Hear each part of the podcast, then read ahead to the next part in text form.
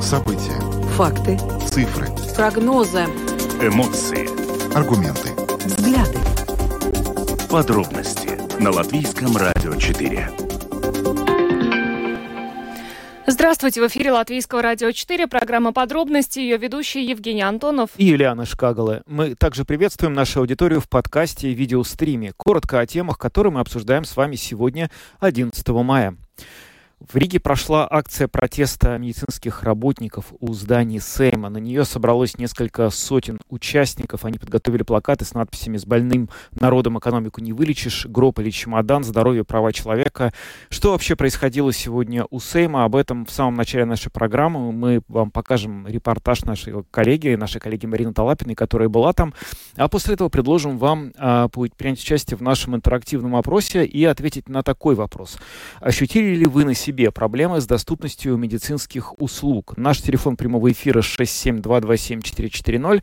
И вы уже прямо сейчас можете начать писать нам на WhatsApp два восемь ноль четыре ноль четыре двадцать четыре.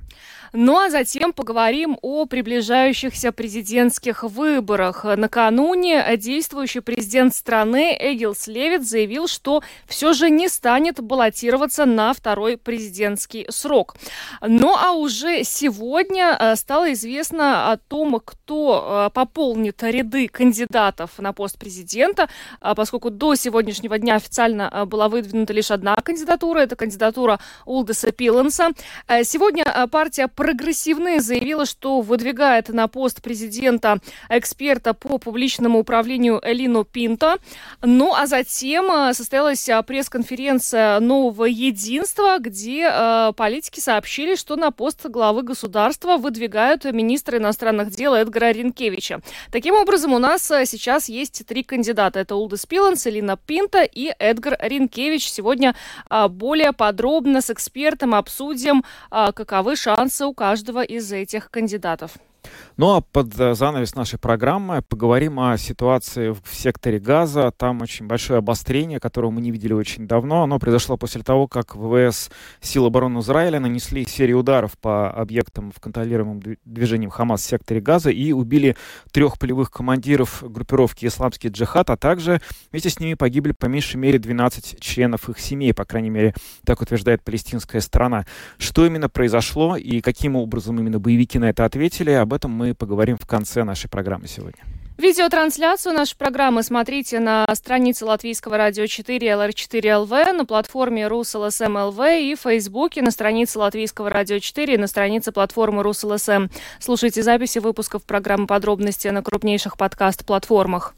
Наши новости и программы также можно слушать теперь в бесплатном мобильном приложении «Латвия с радио». Оно доступно в App Store, а также в Google Play. Ну а теперь обо всем по порядку. Самые важные темы дня. Подробности. Программа «Подробности» на Латвийском радио четыре. Совсем недавно мы обсуждали масштабную забастовку учителей. Она продлилась три дня.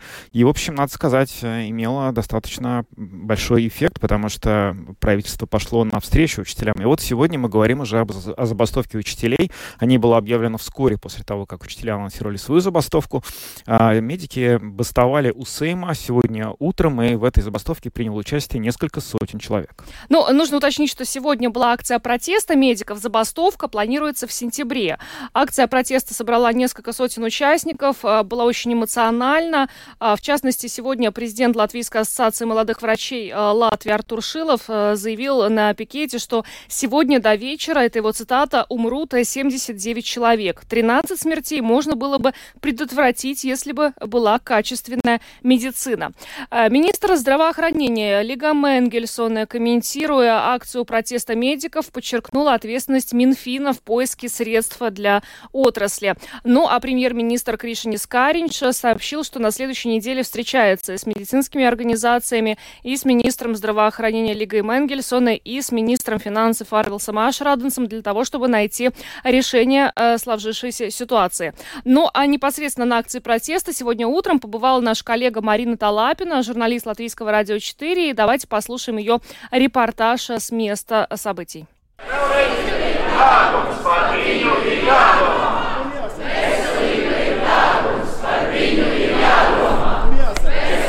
У Сейма собрались сотни медиков разных специализаций и разного возраста. Среди них много молодежи. Рихард Старинский – анестезиолог-реаниматолог, доктор-резидент Даугавпилской региональной больницы. Еще в школе захотел пойти в медицинский и надеется, что ему не придется уезжать из Латвии, как делает каждый пятый студент после окончания вуза.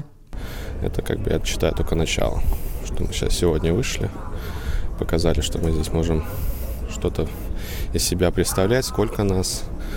А дальше, если ничего не последует за этим, то будут, наверное, страйки. Непосредственно на месте своей работы, что вы видите, с какими проблемами сталкиваетесь, вот, которые действительно не оставляют вас равнодушным, которые вас заставили сюда прийти? Ну, как врач-анестезиолог-реаниматолог вижу, как пациенты доводят себя до непосредственно реанимационных коек. Это примарное обследование, примарное лечение, да, больных, затягивание заболеваний и так далее. То есть в итоге они попадают на реанимационные койки, на самые дорогие койки в Латвии. Лечатся там долго, не всегда успешно. Поэтому это касается нас каждого.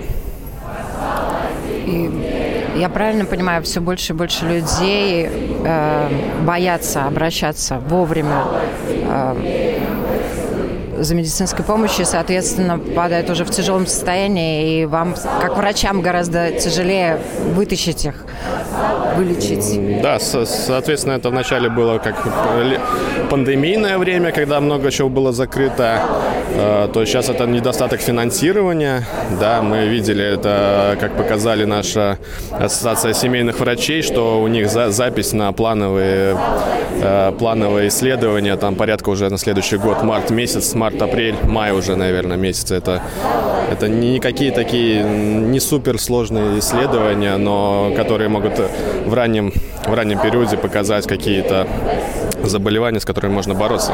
В раннем периоде можно вылечить все практически, а в затяжном не всегда.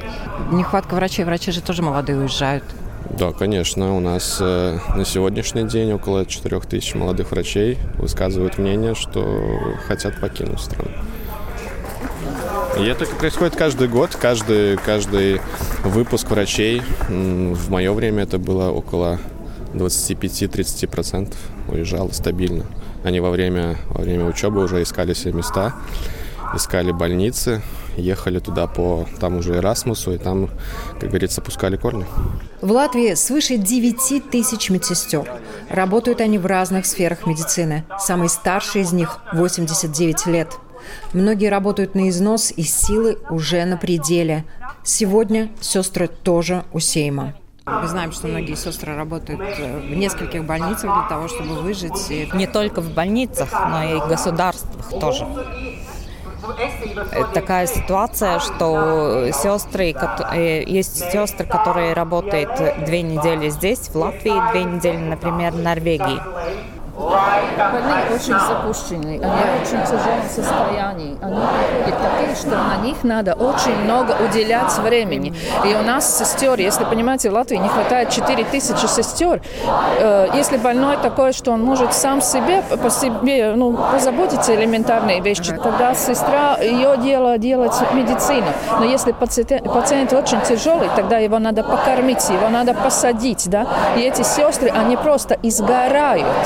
Да, и это очень тяжело, когда если ты отработаешь сутки, и после сутки идешь на вторую еще работу.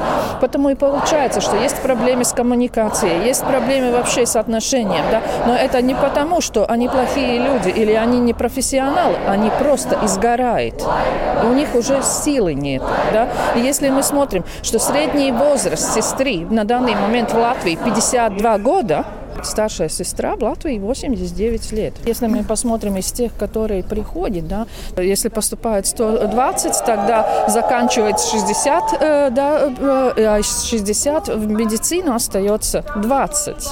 Ну, это ненормальная ситуация. Да? Почему? Потому что им кажется, что в жизни может все по-другому, но они приходят на практику, они приходят в больницу, они увидят, какая там ситуация, и они понимают, что это не для них. Да? Это действительно такой тяжелый, ну, тяжелая работа, да, потому что это не только, мы не говорим о физической даже такой работы, но мы говорим о психологической, потому что э, это сталкиваемся о беспом- беспомощности, э, смерти, да, и это, это же не медсестра, ну, сестра не, рабо, не робот, она приходит, она с эмоциями своими, да, также она живой человек, и она сочувствует, ну, это действительно трудно, не так легко это. К работникам медицины присоединились организации пациентов.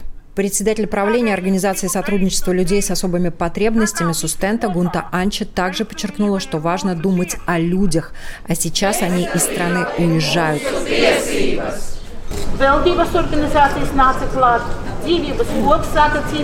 Руководитель общества поддержки пациентов с раком груди ВИТА Ирина Януму сегодня здесь представляет объединение восьми пациентских организаций «Онко-Альянс». И мы действительно высвечиваем в самом негативном в таком разрезе ситуацию с пациентами именно в Латвии. Если вы... Ну, мы онкологию не выбираем, мы не знаем ее причину и не можем ее предотвратить.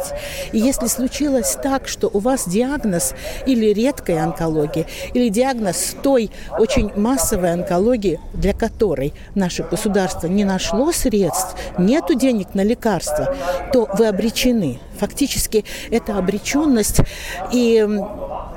Ну, это такое очень большое недоверие, и мы высказываем, мы хотим своим, своей позиции высказать вотум недоверия Сайму и Министерству финансов.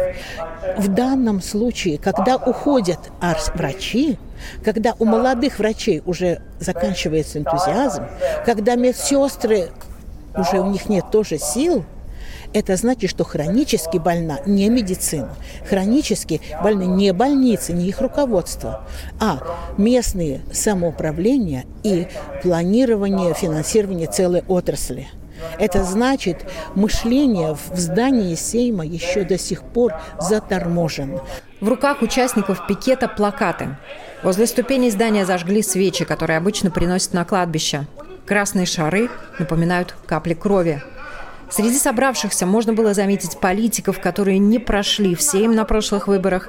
Были здесь и представители оппозиции. Многие действующие депутаты перед заседанием Сейма проследовали в здание молча.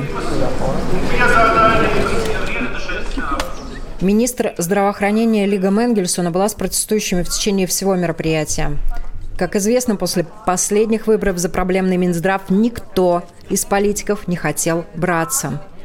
Главные требования протестующих – это увеличение бюджета. У нас нет доступной и качественной медицины. На медицинские нужды одного жителя в Латвии на сегодняшний день тратят тысяча четыреста пятьдесят евро в год, тогда как в Литве эта сумма две тысячи двести евро, а в Эстонии две тысячи шестьсот. Медики требуют, чтобы в нашей стране эта цифра увеличилась хотя бы до двух тысяч евро, и чтобы в рамках бюджета этого года расходы на здравоохранение были увеличены до двенадцати процентов. Для этого нужно дополнительно сто сорок миллионов евро. Каждый день в Латвии умирает тринадцать пациентов только потому, что выделяется недостаточно средств на медицинское обслуживание. Почему латвийские политики до сих пор бездействуют? Почему они не решают эту проблему? Вопрос остается открытым. Марина Талапина, Роман Жуков. Специально для программы «Подробности».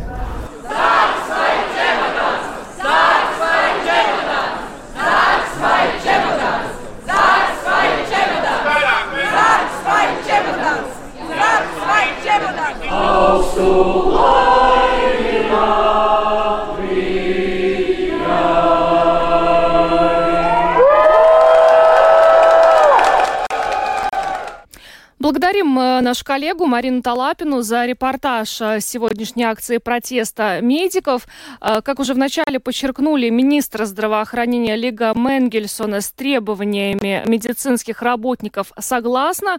Остается только надеяться, что деньги где-то будут найдены, потому что некоторое время назад, мы уже тоже об этом рассказывали, премьер Кришьянис Кариньш поручил министерствам найти у себя какие-то вот дополнительные ресурсы, которые можно было бы перенаправить в сфере здравоохранения, но сегодня премьер сообщил, что ни одно из министерств эти деньги у себя не нашло. И вот на следующей неделе предстоит встреча и уже с министром финансов, где предстоит решать, а что делать в этой ситуации. Да, деньги найдены не были, по этому поводу вчера уже было довольно много таких саркастических публикаций в Твиттере, что надо же, какая неожиданность. Ни одно из министерств не нашло деньги в своих а, сусеках, поскребло, но не обнаружило.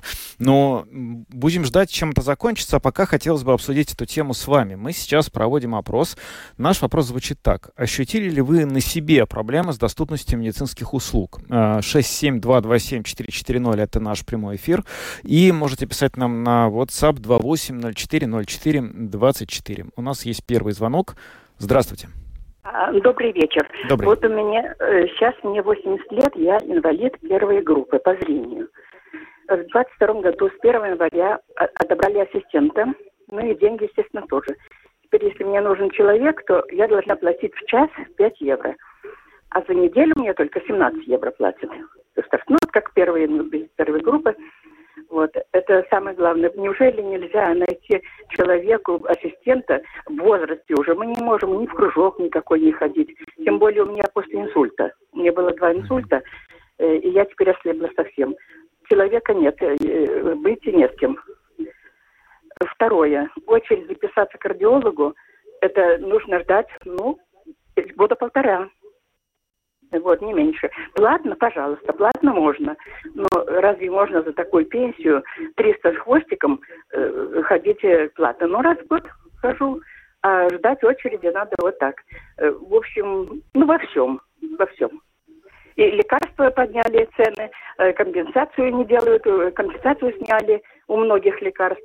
Ну, в общем, одно только отрицательное. Mm-hmm. Спасибо за ваш звонок. Спасибо, но звонок. Полтора года к кардиологу, на самом деле, можно не дождаться этого визита. Просто это ужасно. Я думаю, что это как раз вот то, о чем говорил доктор Шилов на митинге, что именно вот из-за того, что нельзя своевременно для людей провести необходимое обследование, зачастую ежедневно умирают люди, которых можно было бы в противном случае спасти, потому что они вовремя не были обследованы и не начали получать помощь. Дмитрий нам пишет. Интересно, mm-hmm. спрашивал ли Кариньш деньги для медиков у Министерства обороны? Ну, Кариньш спрашивал деньги, просил деньги у всех министерств. Он всем министерствам давал задание поскребсти по сусекам, да, как да, коллега отметил. Да. Но деньги не нашлись. Так, давайте еще звонки послушаем. Здравствуйте. Да, добрый вечер. Добрый. Здравствуйте, дорогая, дорогая ложь от обеда. Когда вас ставят на очередь, не говоря, что там ваша очередь, допустим, там через месяц, через два, вас просто ставят на очередь, которая может подойти там через пять, через полгода. Понимаете, от того, какой вещи может идти лечение.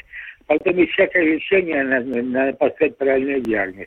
А, соответственно, у нас врачи есть, молодые есть, которые врачи опытные. Поэтому диагноз может не совпадать. А потом всякое лечение заканчивается лекарствами. А лекарства у нас тоже дорогие.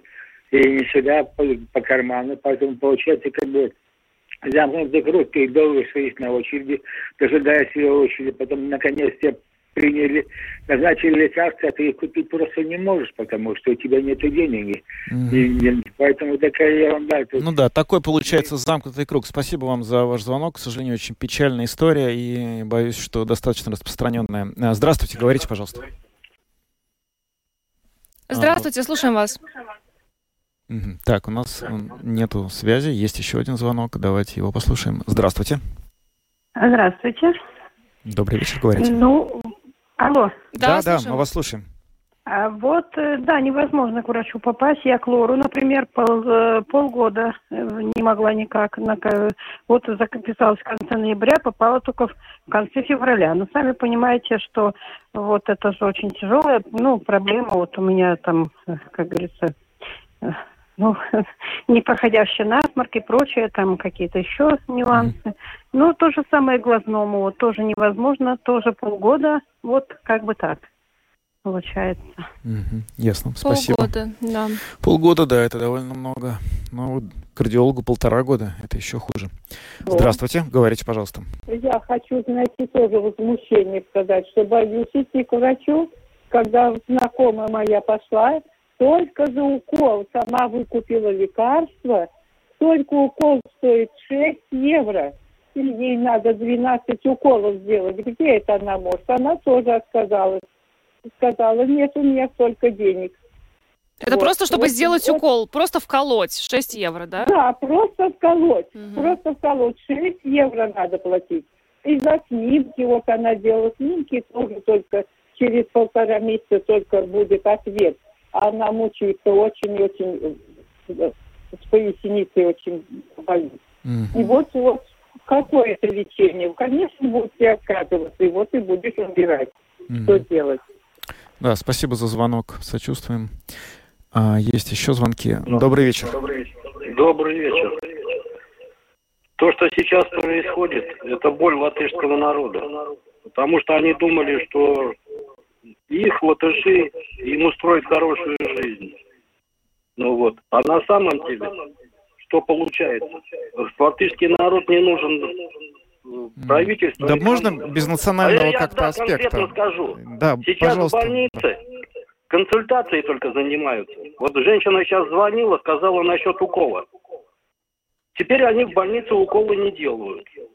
При, на, приходите в частную клинику, пятьдесят евро укол. Ой, нет, подождите, но это, извините, я просто это я отключил, потому что ну, это не так. В больницах делают уколы, не говорят, что нужно идти в частную клинику и делать там. Это просто неправда, мы не хотим такое распространять. Поэтому, пожалуйста, давайте проверять факты, прежде чем сообщать их э, в эфире общественного радио. Здравствуйте. А, добрый день. Добрый. Э, правильно предыдущий сказал, боль латышского народа, которого народа потеряли мы одну треть, один миллион людей потеряно до тридцати лет. Давайте прямо скажем, господа, это, вы понимаете, человека богатого будут лечить, даже если он уже здоров. Человека бедного хорошо бы уничтожить, чтобы ничего не было. Извините, я вас понимаю. До свидания. Ну, я вообще не могу с этим согласиться. Ну, ну да. Ну, э, давайте, давайте вот по делу, пожалуйста, вот без, без этого всего. Проблем ну, в медицине очень... Ну, что значит, богатого сфере, человека да, будут лечить, много, а, да. а бедного будут ну, уничтожать? Ну, давайте. Ну, просто по- справедливо будет сказать, что у богатого человека больше возможностей заплатить за обследование, которых иначе он бы долго ждал. Это правда. Но говорить, что человеку, у которого нет денег, не получит медицинской помощи вообще в Латвии, ну, это просто неправда. Но давайте, пожалуйста, этого говорить, делать не будем. Это не так. Так, есть еще несколько звонков. Добрый вечер. Добрый вечер. Угу.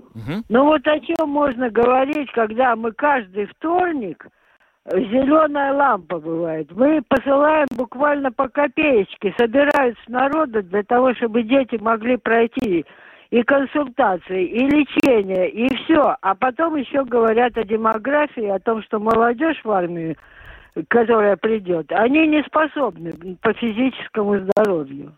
Спасибо. Спасибо. Так, есть еще несколько звонков. На самом деле, очень активно звоните, приятно. Ну, да. Больная тема. Да, да, говорите, пожалуйста, здравствуйте. Здравствуйте, это именно больная тема.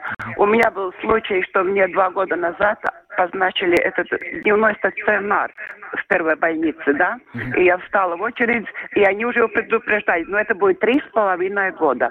Теперь я прошло два года, я в варте пошла поинтересоваться, она говорит, как у вас там? Да, вот именно, еще вы двухтысячная. Ну так и будет, что три с половиной. Ну расскажите, разве это нормально? Mm-hmm. Спасибо. Спасибо. Так, есть еще звонок. Добрый вечер, говорите, пожалуйста. Добрый вечер. Все, все конечно, жда... все ждали и будут ждать. Вы спрашиваете ответ на ваш вопрос. Но я просто назову пару цифр. Вот там выступала с демонстрацией человек, сказала, четыре тысячи медсестер не хватает. Уже несколько лет назад озвучивалась цифра в два раза больше. То есть сейчас не хватает, это я не из головы беру, это данные, проверенные как бы даже. Сейчас не хватает медсестер более десяти тысяч. И еще одна цифра. У нас на медицину нет, на учителей нету, но на оборону три процента они сейчас дают, около трех процентов, и хотят давать больше, хотя НАТО просит два процента, то есть денег нет, но вот сюда мы хотим дать, вот просто хотим, вот рвемся, из ботинок выпрыгиваем.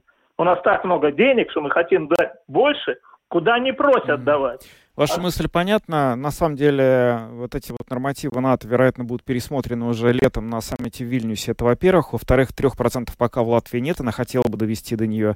И, в-третьих, давайте не забывать, что Латвия — это страна, которая непосредственно граничит с той страной, которая сейчас ведет войну. И она mm-hmm. не может не думать о своей безопасности и не может не повышать расходы на оборонные нужды. К сожалению, это неизбежная, в общем, правда, и нельзя просто ее сбрасывать со счетов. Давайте примем еще, может быть, пару звонков и пойдем к следующей теме. Здравствуйте. Здравствуйте. О, и оба. И я, и кто-то еще. Нет, не вы, никто и кто-то еще. Просто нужно сделать тише свой радиоприемник. Вы сейчас а, слышите... А, я ушла, я ушла от него. Хорошо. Вы, спасибо. Я хочу сказать, вот как говорили предыдущие, глазному вообще полгода э, повался, чтобы записаться, восемь месяцев. И вот у меня был случай, у меня очень глаз заболел. Я пошла, заплатила пятьдесят евро, и меня на второй день приняли.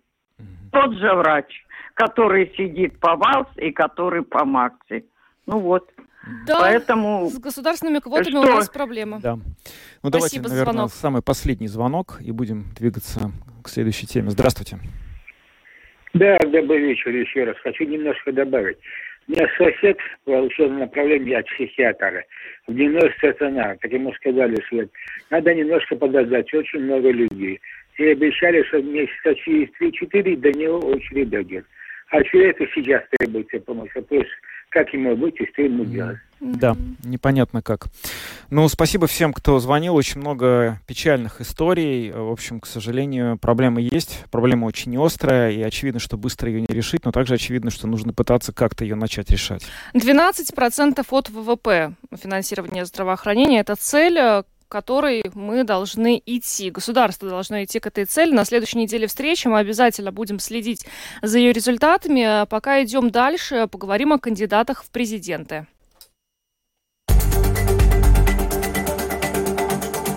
Подробности. Прямо сейчас. Продолжаем нашу программу и поговорим о кандидатах в президенты. На сегодняшний день их трое. Это Улдис Пиленс, выдвинутый от объединенного списка. Это Элина Пинта, которую сегодня выдвинула партия «Прогрессивный», и действующий министр иностранных дел Эдгар Ринкевич, выдвинутый сегодня новым единством. Но еще стоит напомнить, что вчера Эгил Левитс, действующий президент, заявил, что баллотироваться на второй президентский срок все же не станет. Каков же теперь расклад на этих выборах в президента, которые пройдут тридцать первого мая? Об этом мы сейчас поговорим с политологом Кристианом Розенвалдсом, который с нами на прямой видеосвязи. Здравствуйте, Кристиан. Добрый день. Ну, расскажите, во-первых, давайте начнем с Левитса, который накануне вот снял свою кандидатуру и, в общем, как бы, получается, дал какой-то вот триггер всем сегодняшним событиям. Насколько вообще это событие стало для вас, его снятие, для вас ожидаемым или неожиданным? Ну, мне это не было ожиданностью, и, по-моему, даже мы с вами тоже это обсуждали уже э, примерно пару недель назад, когда Левитс строил свои красные линии и строил свою предвыборную активность, фактически конфронтируя с другими политическими силами. И там уже было видно такое, что он идет на весь банк. И когда человек идет на весь банк, тогда есть две вещи, которые с этим можно, как бы, анализировать. Первое, что он действительно очень храбрый, или ну, это одна, одна возможность. И вторая, что он уже знает, что он все равно покажет, получит отказ, но он же подготовился к тому, чтобы э, не так, чтобы его ушли, а что он сам ушел, что вот как я э, не хочу быть с Кремлем, и не хочу быть с партиями, которые за Кремля, за Крем, с Кремлем и тому подобное. А зачем тогда и, изначально выдвигал свою кандидатуру? Ну, потому что, э, будучи президентом, который ну, сам себя считает очень правильным, да, и сам себя очень хвалит, и он действительно сам думает, что он хорош, да, и это видно по его, как бы, оценке своих действий. Он, он, я думаю, он хотел бы продолжать, и он надеялся, что, как бы, этот ребус коалиции со, ну, сгруппируется так, что у него будет возможность. Я думаю, что он полагался на ну, то, что я иногда называл это, другими словами, паразитировал на украинском э, карте, да, и на новой, это наша, ну, строй, ну, это, э, ситуации, в которой мы находимся, в мировой. Ну, я думаю, что она его занесет и пронесет, так же, как очень многих людей э, нес ковид, а потом нес, несла украинская беда. Mm-hmm. Кристиан, ну сейчас у нас три кандидата. Давайте представим, что у нас первый тур. Какой расклад? Я не думаю, что у нас три кандидата. Я думаю, что у нас еще будут какие-то новые, новые вихри. Я думаю также, что кандидат Ринкевич, он кандидат фактически уже многие года. Когда у него, ну, не многие, а когда у него вступило сорок, это как раз э, ровно десять лет назад он уже мог первый раз на этом как бы баллотироваться. Я напомню, что Ринкевич не только был министром иностранных дел, но он еще возглавлял э, канцелярию э, Затлерса, и он уж точно э, самый, как и правильно говорит э, премьер сегодня в пресс-конференции, он самый опытный или самый компетентный э, из возможных кандидатов. Другой вопрос. Например, если я смотрю э, из своей колокольни, э, ну, мне пугает э, президент, который был, вел бы э, свою активность так же, как он вел свою активность, будучи в посту, в посту министра иностранных дел, когда фактически больше заботился о всем другом, а нежели про латвийскую безопасность, нежели про латвийских людей, латвийских предпринимателей и тому подобное. У него все было важное, кроме вот этих вопросов, которые являются латвийские интересы. Да. Mm-hmm. Хотя, может быть, я не понимаю правильные интересы, может быть, он их понимает по-другому, mm-hmm. но я также знаю, что очень многие и, и бизнесмены, и, и, и просто люди как раз говорят то же самое. А какая а, поддержка, этого... на ваш взгляд, ему вообще, какую поддержку он может получить? Вот его выдвигает новое единство, да? Есть какие-то еще, на ваш взгляд, партии в парламенте, которые могли бы его поддержать в ходе голосования тридцать первого мая? Я думаю, что вопрос все-таки не является э, именно по поводу Ринкевича. Вопрос больше строится в том, как я понимаю, готова ли э, объединенный список идти также на банк, также собрать этих людей э, под себя, потому что Пиленс мог, может собрать э, пятьдесят один голос. Да, с помощью э, голосов по, э, оппозиции. И ясно, что в тот момент, когда он это получает, есть новая э, коалиция, потому что коалиция – это не то, что как бы узаконено э, какими-то законами, а это то, что как бы коалиция – это те люди, которые вместе работают. Если ну, вместе работает Пиленс и нов, как бы новые силы, тогда это есть новая коалиция, которая, безусловно, будет создавать новое правительство. Э, готова ли э, партия «Объединенный список», ну, не объедин... партия «Объединенный список» на это идти. Потому что, с одной стороны, они сейчас чувствуют себя неловко, им не нравится то, что делает новое, данное правительство, они не чувствуют там себя хорошо, потому что не чувствуют, там есть застой, и э, все эти, то, что вы, то, и до этого вы говорили по поводу и медиков, и по поводу образования, и по поводу, э, мы видим, что даже не вовремя не могут выйти полицейские, потому что нету, ну, э, возможностей, и там подобное, в иманте, да, это с одной стороны. С другой стороны, ну, готовы ли они от этого отказаться? Или, или нет? Или готовы, наоборот, создавать что-то новое? И вот в этом есть главный вопрос. А не в том, сколько там и как там потом, и за кого. Я, вы правильно Потому понимаю? Что если, я... если, если объединенный список готов идти на банк и э, руш, рушить это, это данное да, действующее правительство, и готов, не то что рушить, а готов и потом создавать новое, и не боится за то, что в новом правительстве они могут получить меньше, чем в этом правительстве, тогда я думаю, что они пойдут и, и пойдут дальше. Кристиан, то есть вы допускаете, что все-таки существует вероятность, что объединенный список поддержит не Пиленса, а Ринкевича, скажем? Ну, а Пиленс тоже может из-за того... Ну, еще раз. Но Пиленс сегодня заявил, дойдет... что он не видит никаких оснований для отзыва своей кандидатуры. Ну, что ему сказать сегодня в первую минуту? Сказать сразу сдаюсь? Нет же. Это тоже есть, там есть какая-то политическая игра, и как, как каждый думает не только про то, как держать свое слово до тридцать первого мая, но как и дальше свою политику вести, да. Но еще раз, допустим, что мы являемся, зайдем э, э, внутри Пиленса. Еще раз повторяю, вопрос у него очень простой. Если он понимает, что типа он... Потому что что он, что он может сделать? Он может держаться за это. Новый президент будет выбран, к примеру, э, с помощью голосов, не знаю, э, крестьян или прогрессивных, и тогда может быть ситуация, что Пиленс остается со своим списком единственный за чертой нового коалиции. Или наоборот, он может ставить ставку на действующую коалицию и как бы думать, что типа с ней разберусь потом. или, может быть, само рассосется. Угу. Там есть, из этого там нет так однозначно. Но все равно, я думаю, что сейчас вопрос, который есть, его принимает как раз Пиленс. У него есть главная карта выбора. Или сдаваться, и, и идти вместе с коалицией действующей, или не сдаваться, и, и, и брать на себя инициативу, не только быть президентом, но и также думать про новую коалицию и тому подобное. А как вообще... Мы не знаем, насколько они там... Да, извините. Да. И, а как вообще в этой ситуации выглядит вот, э, позиция национального объединения? Они своего кандидата не выдвинули, да? Ну, то есть они выдвинули, ну, но он да, ушел. он ушел. Сейчас есть кандидат от э, партии «Новое единство», есть кандидат от объединенного списка, есть кандидат от партии «Прогрессивные». На ваш взгляд, из этих трех кандидатов национальное объединение скорее поддержало бы какого и при каких обстоятельствах? Я не хочу... Ну, прогнозировать в том плане, что я не знаю.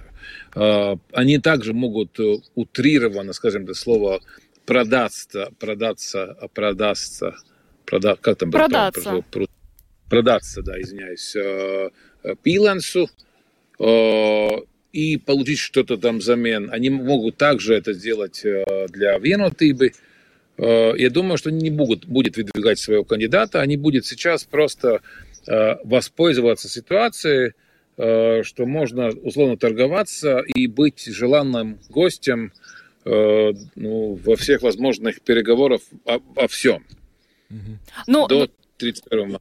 А как они будут своему избирателю э, объяснять, ну, то или иное решение? Ну, например, предположим, они голосуют за Ринкевича. Но мы знаем, э, за какие ценности в том числе выступает Эдгар Ринкевич. Как они объяснят это избирателю? Или, например, за Пиленса, на которого уже навешали... Э, целую кучу различных ярлыков. Чуть ли не про кремлевского э, олигарха, да, да, да. который сплачивает про кремлевские силы в Сейме и все такое. Да, как, как нацблок это своему ну, ладно, избирателю? Это, это, это, это, это не то, что еще...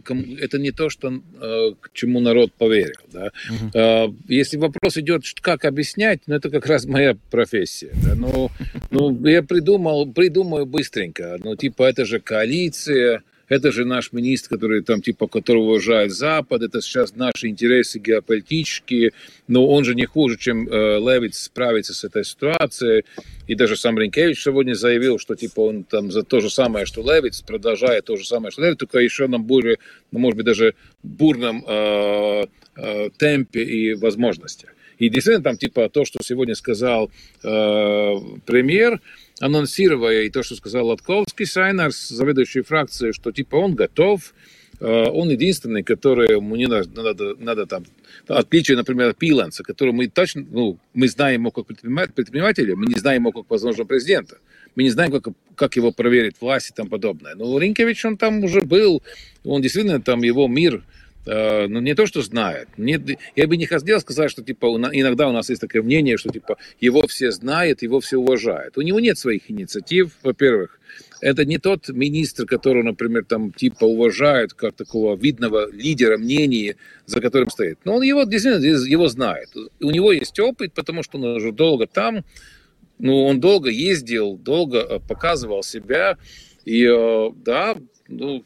продать это и избирателям э, национального объединения, я думаю, что нет больших проблем. Mm-hmm. Так же, как вообще любому другому партии это продать.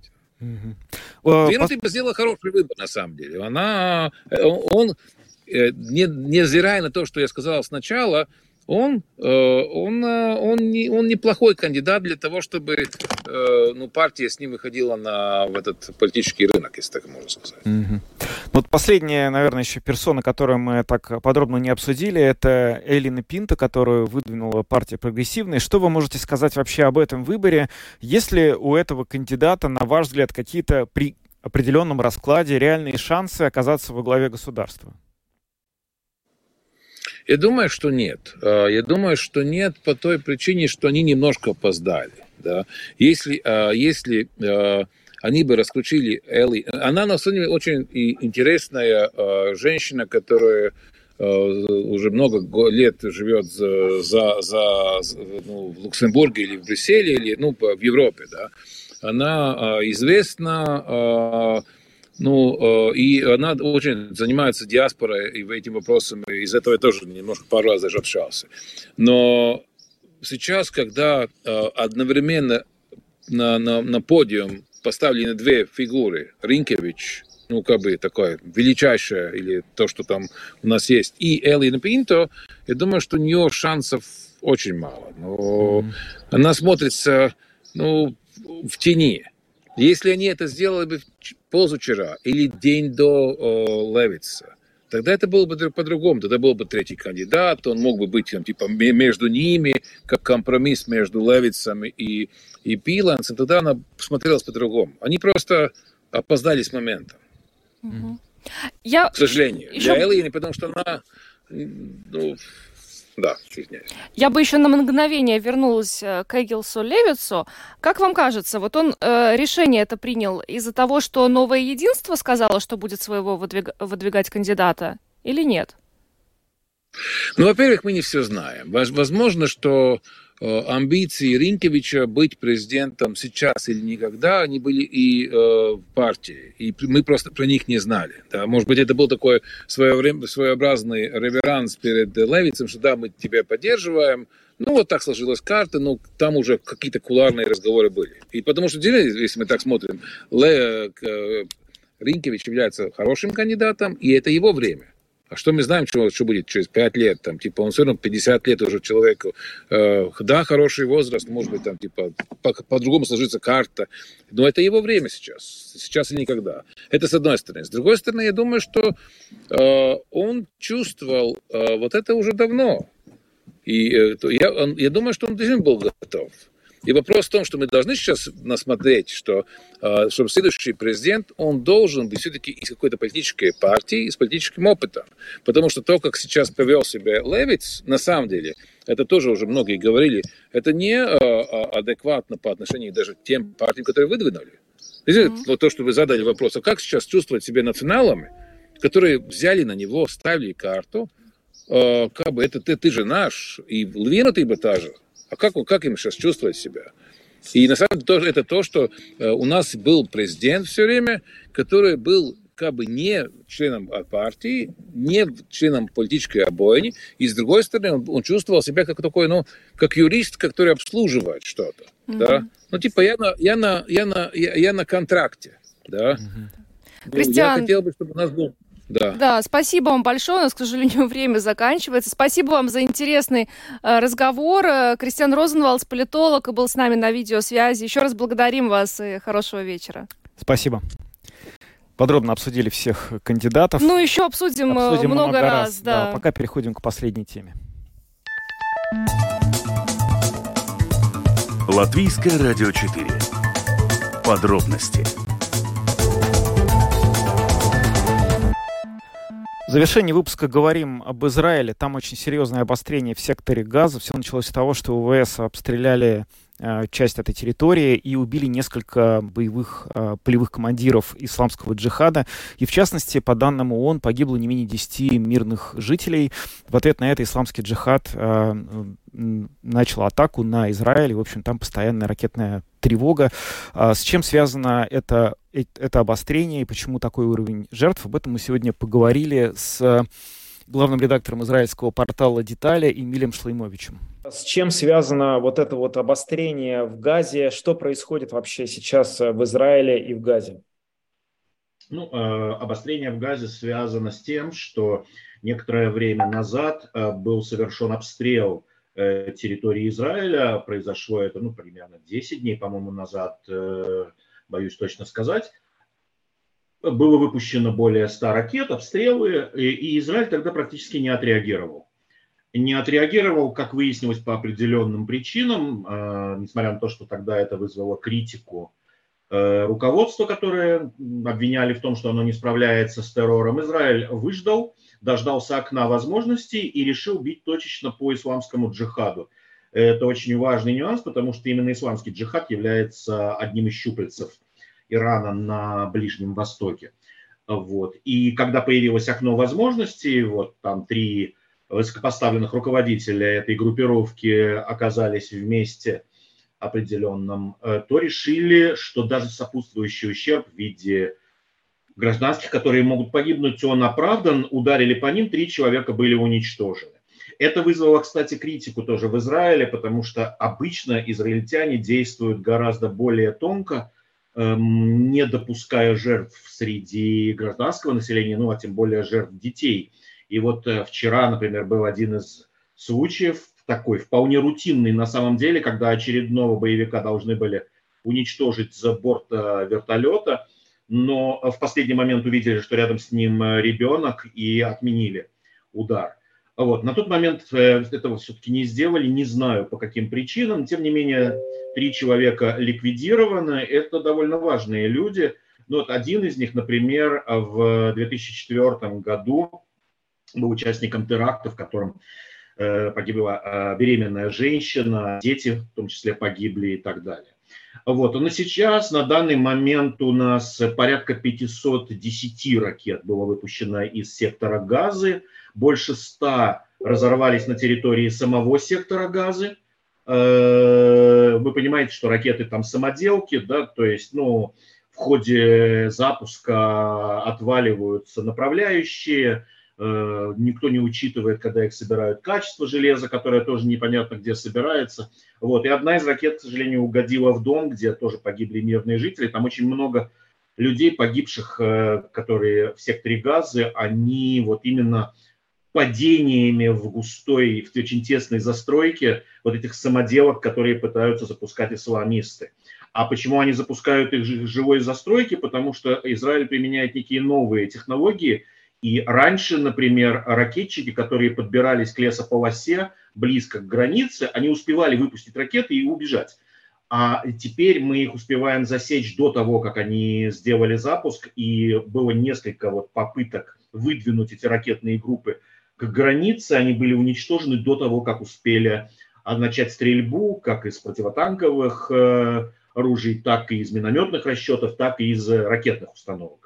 Вот. Кроме того, впервые Израиль испытал прощу Давида. Это уже не железный купол, а, скажем так, это вторая линия израильской системы ПВО, которая вообще-то четырехуровневая, и она рассчитана на ракеты с гораздо большей дальностью лета, от сорока до двухсот километров, если не ошибаюсь. Она успешно сбила цель. В принципе, в Израиле на сегодняшний день тридцать два пострадавших, это раненые были. Прямые попадания в дома, в том числе люди, которые пострадали от шока, но пока что нет, слава богу, погибших. И операция продолжается, там ликвидирован еще один руководитель исламского джихада. Хамас особо не вмешивается, понимая, что потери могут быть несоизмеримы с плюсами. Вот, ожидались обстрелы из Ливана, слава богу, пока Хизбалла и близкие к ней группировки там тоже не вмешиваются. Но вот сегодня утром продолжают звучать над Израилем сирены. Правда, по центру страны уже не бьют. На юге, да, прибрежные, близкие к Газе поселки, Сдерот город и некоторые другие, они по-прежнему пытаются обстреливать. А вот эта ситуация, когда вот для ликвидации этих трех боевиков, военачальников, не знаю, как их корректнее назвать, Израиль пошел фактически на то, что, ну, не стал считаться с возможными жертвами, среди побочными жертвами этого всего. Эта уникальность, она с чем связана? Это реально сейчас какой-то поворотный момент вот в этом конфликте или очень большой был ущерб до этого Израилю нанесен? Можно ли сказать, что сейчас на самом деле мы видим происходящее, что происходит что-то другое, принципиально иное, чем происходило ранее? Нет, происходит все примерно то же самое, не будучи военным, а тем более не будучи допущенным к оперативной информации, я не могу вам точно ответить на этот вопрос. По объяснениям наших военных, ликвидация должна была пройти именно в это окно возможностей, потому что уже на следующий день эти ребята должны были быть в Египте, там бы их ликвидировать не получилось, чтобы не злить египтян, а готовили они очередную волну эскалации против Израиля. Вот. Не знаю, насколько это объявление соответствует действительности, потому что волна эскалации, ну, как мы видим, она все равно присутствует. Мне очень трудно сказать, почему было так важно, не считаясь вот с жертвами. В Израиле, знаете, даже не используется этот термин «сопутствующий ущерб», потому что, ну, здесь никогда... Здесь я вспоминаю, что когда обрушили девять многоэтажек в ходе прошлой эскалации с Газой, то складывали их таким образом, что ни один человек не погиб. Тут предпочитают, чтобы ушли из зоны поражения бандиты, но не зацепить кого-то рядом. Было что-то особенное, о чем мы не знаем, почему решили ударить. И я еще раз говорю, ну, во-первых, нет сомнений, что будет закрытая комиссия внутри армии обороны Израиля разбирать причины. Во-вторых, в Израиле критикуют за этот удар. Израильская армия так себя, как правило, не ведет. Мы пока не знаем, какие были такие сверхъестественные необходимости, но я могу вам сказать, когда принимается решение о крупномасштабной военной операции, ее в Израиле, его в Израиле принимает военно-политический кабинет. В данном случае решение принималось Биньямином Нетаньяху, министром обороны и высокопоставленными военными из Генштаба. Для того, чтобы получить разрешение начать операцию в таком узком составе, нужно разрешение юридического советника правительства. Это человек, который в своей должности э, совмещает свою должность также с функциями генерального прокурора. И это отнюдь не сторонник, скажем так, политический Биньямина Нетаньяху. Военные представили ей некие доводы, согласно которым она утвердила операцию. Она, это женщина Марабиара, Галит Марабиара. И поэтому, видимо, там было что-то, какая-то особо важная причина, из-за которой этих троих мерзавцев надо было ликвидировать, причем срочно. Что это, мы не знаем. Эмилий Шлеймович, главный редактор израильского портала «Детали», рассказал нам об обострении в Газе. Он говорит, что была, возможно, очень важная причина, почему нужно было их ликвидировать. И сегодня би би си буквально во время нашего эфира сообщила о том, что среди тех, кто был уничтожен, находился главнокомандующий ракетного подразделения палестинской группировки «Ислам джихад», «Исламский джихад», то есть человек, который отвечал за почти все ракетные обстрелы Израиля. На этом программу «Подробности» мы завершаем. С вами были Евгений Антонов и Юлиана Шкагова. Звукооператор Руна Гулба, видеооператор Роман Жуков. До завтра. Хорошего вечера всем. До свидания.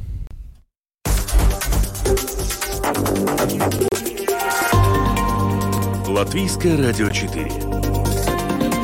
Подробности по будням.